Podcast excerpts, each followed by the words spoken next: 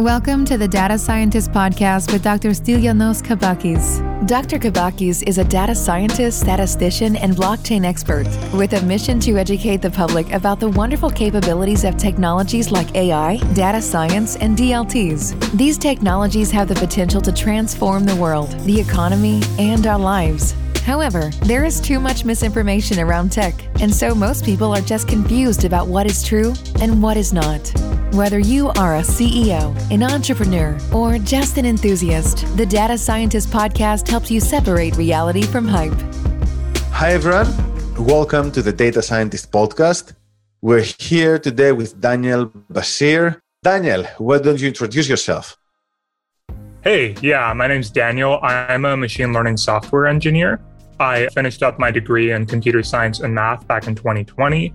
I have worked at Amazon on machine learning platforms as well as on recommendation systems. I will be moving on to a new startup pretty soon where I will be working on language models.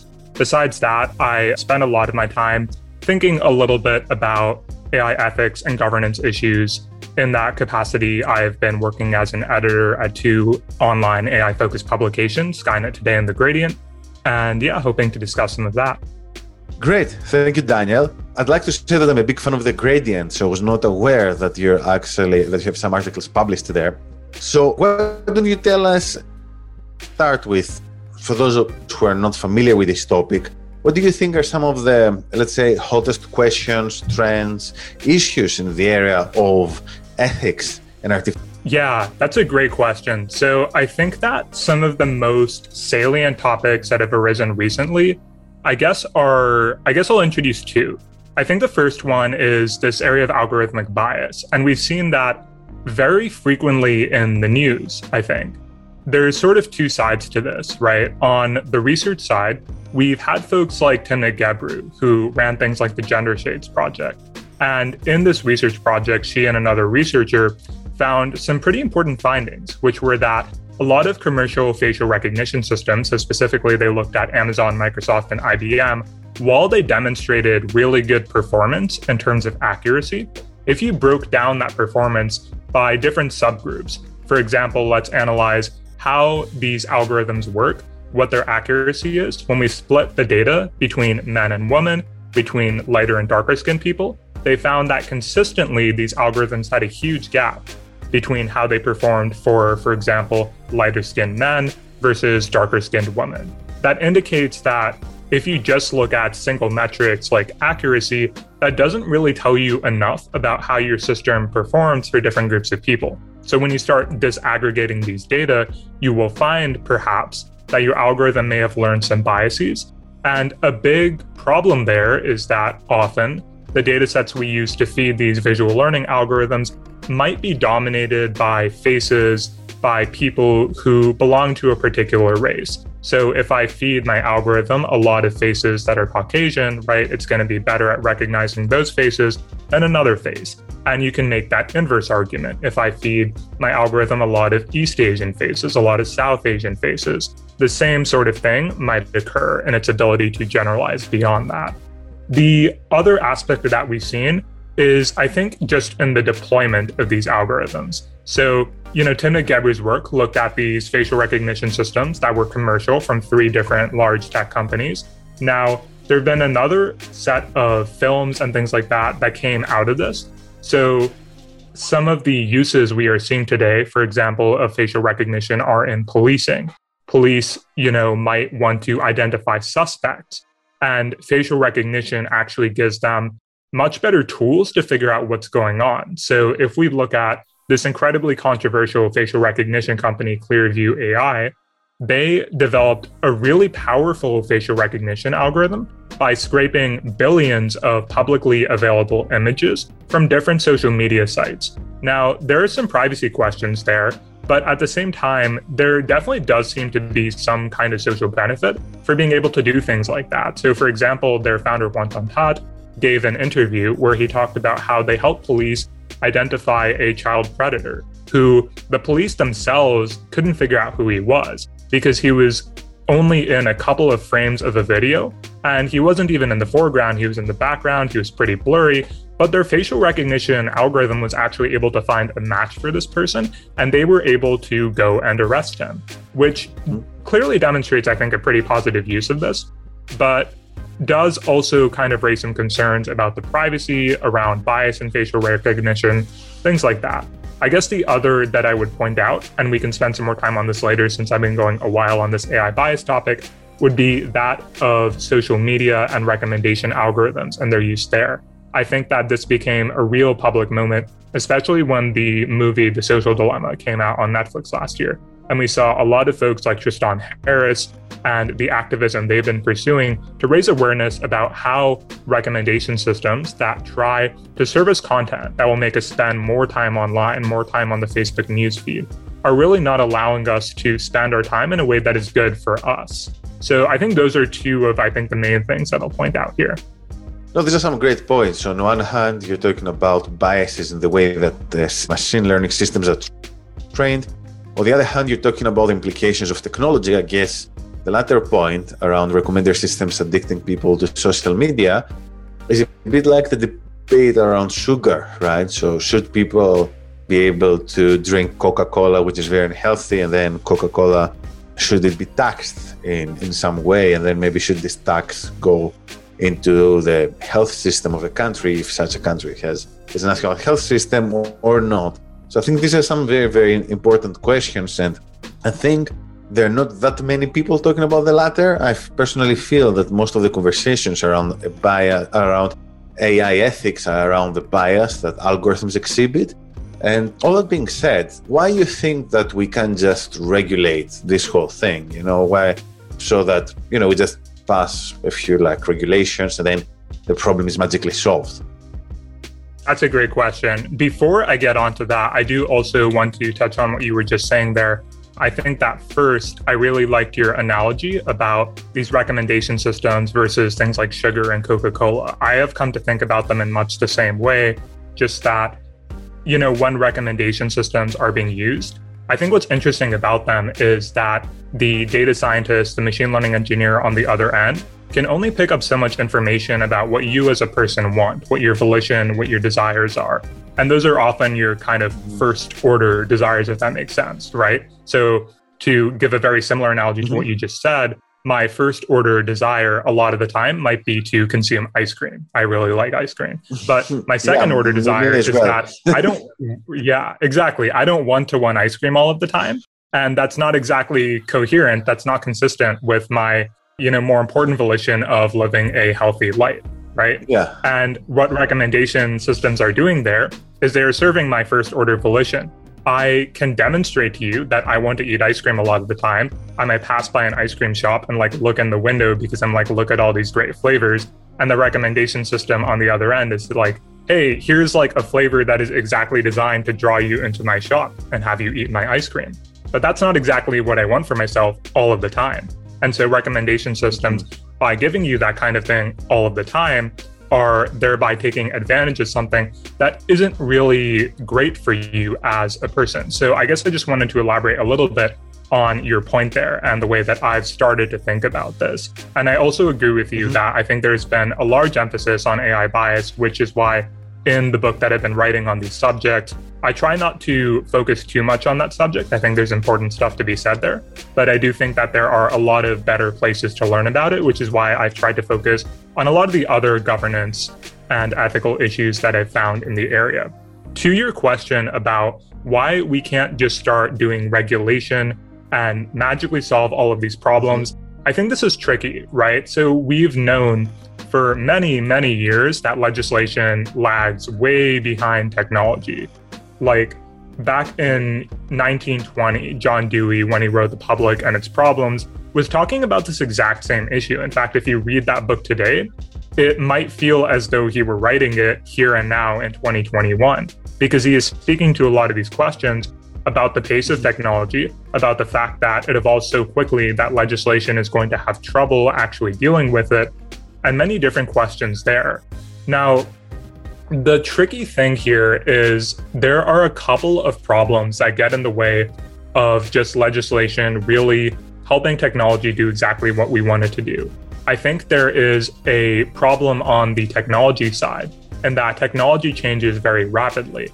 And so when we try to describe technology and ascribe certain limits to it based off of what that technology is, we do really need to be implementation neutral, for example. So if I make a piece of legislation that is mm-hmm. specifically about like generative adversarial networks or something in order to target deepfakes, well, mm-hmm. the technology underlying deepfakes might change in five years, and that's going to cause me to update legislation and things like that. So, ideally, you want something that's a little bit future proof in that sense. I think some of the other problems that arise here really come down to the benefits versus drawbacks and incentives. So, for example, I think that we don't want a wholesale deepfake facial recognition ban. And you know, we've seen attempts both of these. So Ben Sasse, for example, a couple years ago, put through a deepfake bill mm-hmm. in Congress. I don't believe that ever got passed. There have been multiple attacks at facial recognition bans throughout the United States, as well as biometric privacy laws. Now, some of these are doing very interesting stuff, but the existing facial recognition bans we've seen actually still contain loopholes, which is kind of an empirical demonstration of the fact that legislating around this stuff is pretty difficult, I believe. Now, what we are seeing though is that I think there are a couple of examples where police found loopholes in these sorts of laws that allowed them to do things like investigate the January 6th riots in the United States. And you might mm-hmm. see that as a good thing, the fact that police were able to do that, which indicates A, what I was saying about the loopholes, the fact that this is difficult to legislate, and B, the fact that mm-hmm. the wholesale ban of facial recognition isn't a great thing. Leading into that point I was about to make, that there are benefits to some of these technologies that I think makes the legislation tricky because you want to be very careful about the costs you are imposing on developing such technologies. I think that the EU has gone far ahead of the United States in trying to do this. So we saw the introduction of the draft EU Artificial Intelligence Act, which seems like it's going to be probably one of the most strict regulations on artificial intelligence we have ever seen. And already a number of academics have pointed out substantial loopholes, places where the legislation might be totally mm-hmm. ineffective, and potential costs to the EU economy because of that. I think that final point is also very important in that we do want to balance making sure that the technology we are developing works well in the way we want it to, but also preserving innovation. I think that the United States and Europe seem to have pretty different takes on this, where the United States, as I find it, likes to take a lax hand in terms of this kind of regulation. Let's see where the technology goes, let's find its problems, and then maybe we'll come after it with legislation later. The EU really seems to like to jump out ahead of things, which we kind of find it doing right now. And it's hard to say exactly which approach is better because there's a lot of different ways of defining better. But I think what can be said mm-hmm. is that we really don't want to develop legislation that is going to make folks really scared of doing groundbreaking research. I think that that's an important thing to preserve. And I think that if we want AI systems to continue to get better, to work well for all of us, we need people to be able to do research, to develop products without knowing what exactly the effects are going to be. Because if you're so scared by regulation that you are unwilling to put a product out there because you're not 100% sure of what it's going to do, I think that's a net negative for innovation in the long run. That being said, too, there are a lot of geopolitical concerns. That was kind of the last point I was going to raise around incentives. So, the United States, for example, has a lot of folks who are worried about the rise of China. And that's been a particular concern in the AI space recently. So, Kai-Fu Lee wrote the book AI Superpowers a couple years back. And in that book, he had a great demonstration of the difference in practices between the United States and China in the startup scene and how China, their mass of data and things like that, are allowing them to develop really powerful AI systems that they can start using in everyday life. And in some ways, they have jumped out ahead of the United States.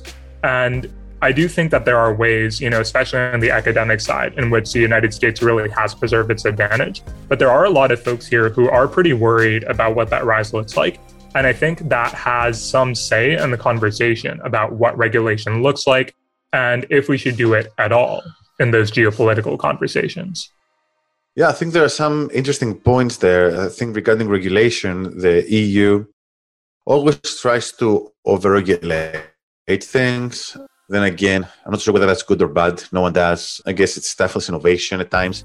Then again, it has the pull, the leverage to do this. Not sure if we will still have the power to do this in 10 or 20 years, given its stagnant growth, especially if it's overtaken by emerging economies.